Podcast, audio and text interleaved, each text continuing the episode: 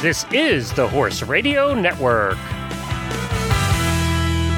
This is episode 966 of Horse Tip Daily. A different horse tip, a different equine topic, a different equestrian expert every day. Horse Tip Daily brings the world of equine knowledge to you, one day at a time.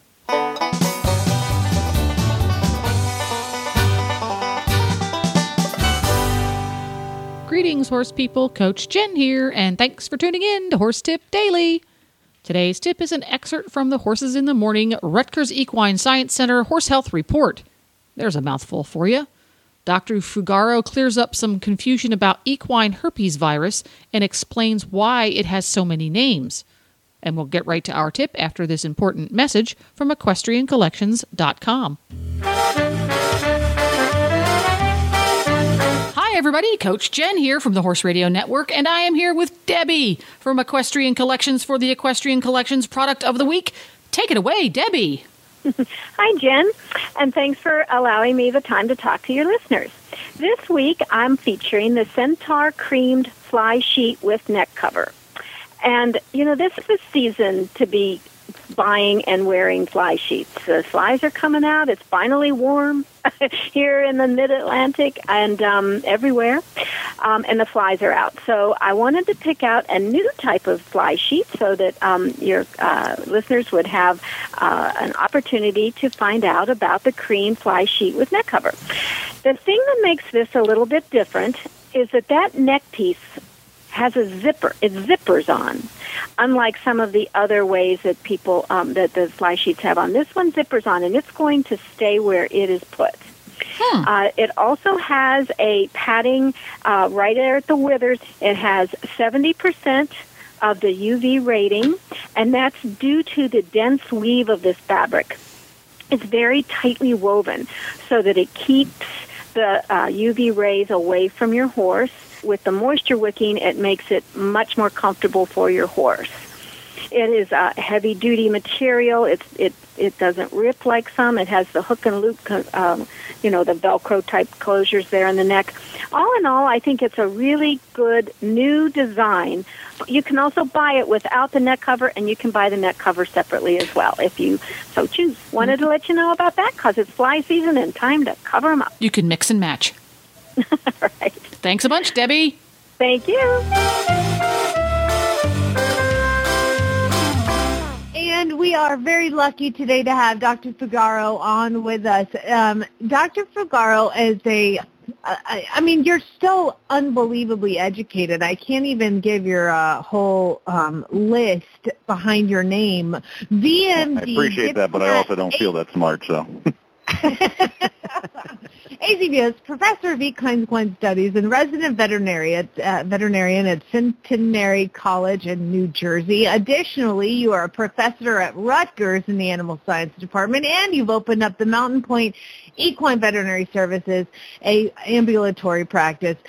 Where do you have time? How do you have time to even sit and talk to us today? I'm actually in between cases right now. They're holding the horse for me, waiting for me. So. Oh, my gosh. You're so sweet. Well, let's get down to it. I know you got to go. Well, what are we going to talk about today? So we're going to talk about equine herpes virus, and there's a lot of confusion. It tends to come back into the press, into everybody's vantage point, especially around the show season, particularly here in the Northeast in the late spring and early summer. The disease is actually called rhinopneumonitis because rhino means of the nose and pneumonitis of the lungs.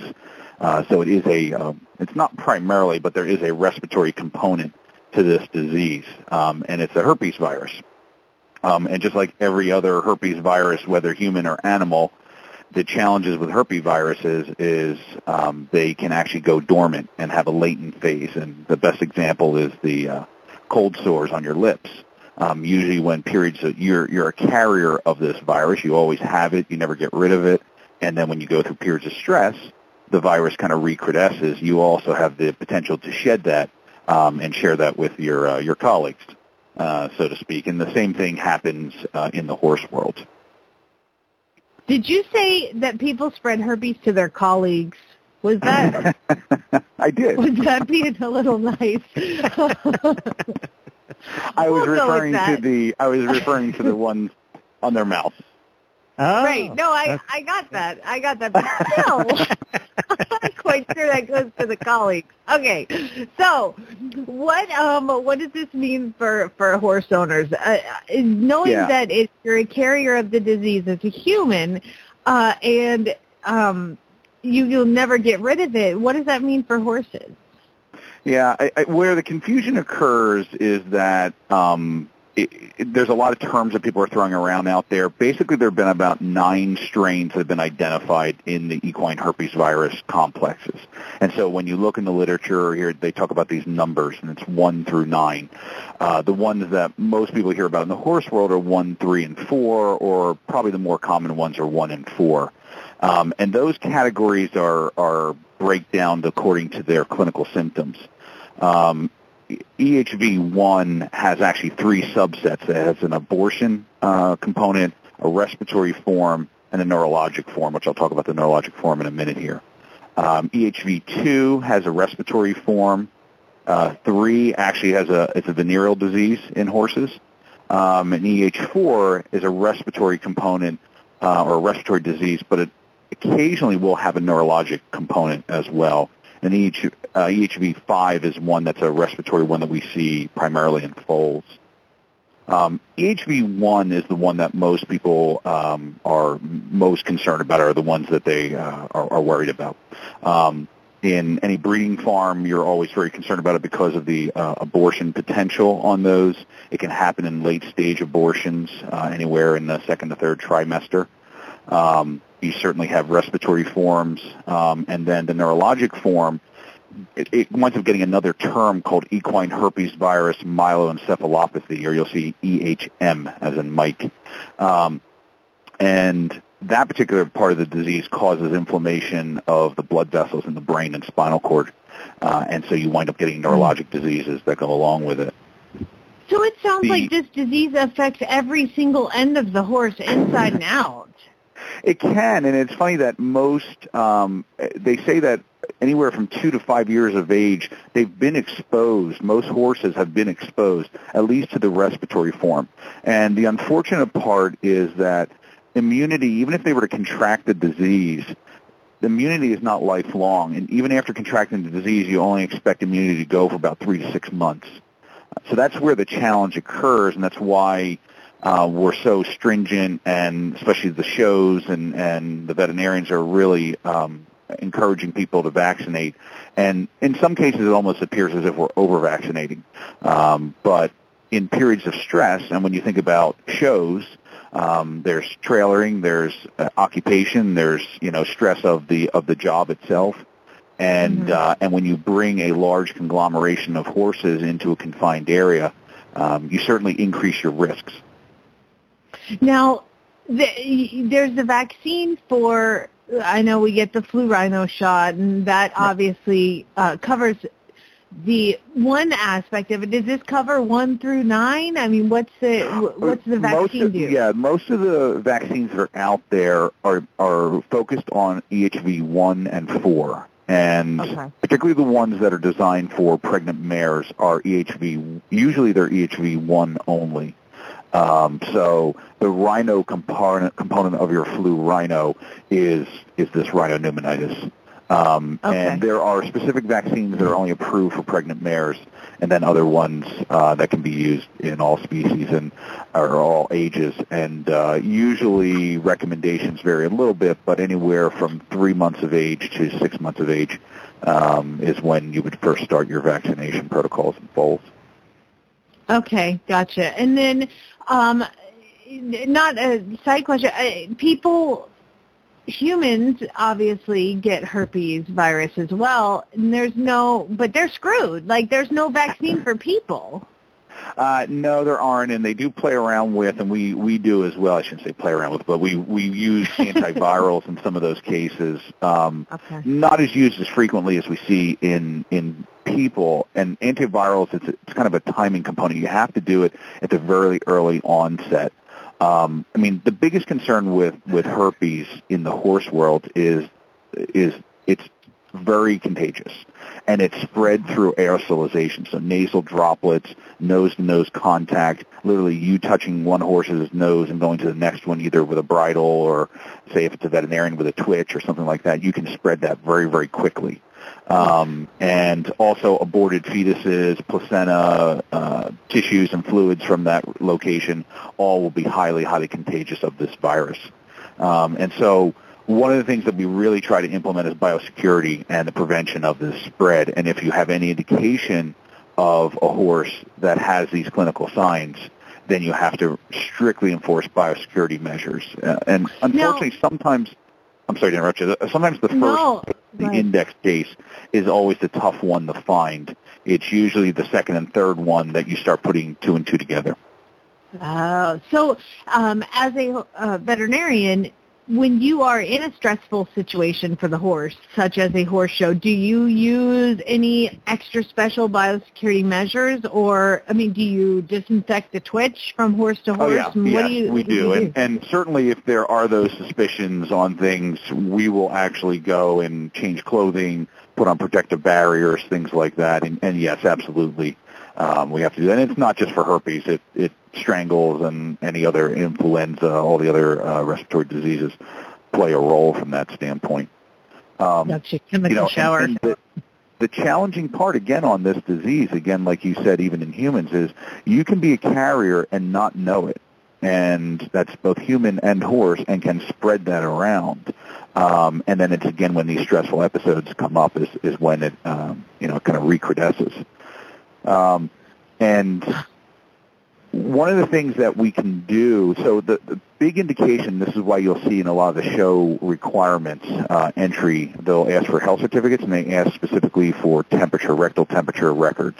And a lot of the shows have either asked that from veterinarians. Now, more recently, they're asking for trainers or owners to certify that their horse has not had an elevated rectal temperature. Fever is the first clinical sign, and it usually happens within 24 to 48 hours, particularly in the neurologic form. Now, the question is how many horses do I see with fevers? And there are a fair number of those, especially in the Northeast this time. We're starting to see a lot more of the tick-borne type diseases, and so we tend to see a lot more fevers. Do I think they're all herpes virus? I mean, it's lower on my list, but it's on my list of differentials there.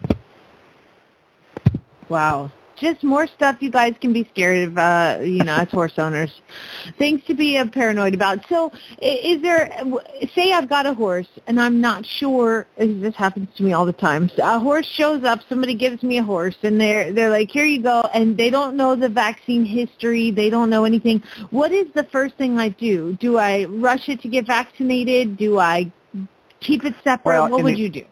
In the ideal world, and I'm saying ideal world because I know what the reality of things are, is, the incubation period for these diseases, most of them are anywhere from 10 to 14 days. So if you had the ability to slowly reintroduce a horse into any facility, would be to isolate them and keep them away from the herd on things. Because once you get through that initial stressful period, because that's when they're going to be stressed and they have the higher incidence of shedding the disease, you decrease your risk. So forget about medication-wise. That's a simple management tool you can do. Now, is that the reality to most equine facilities? Probably not.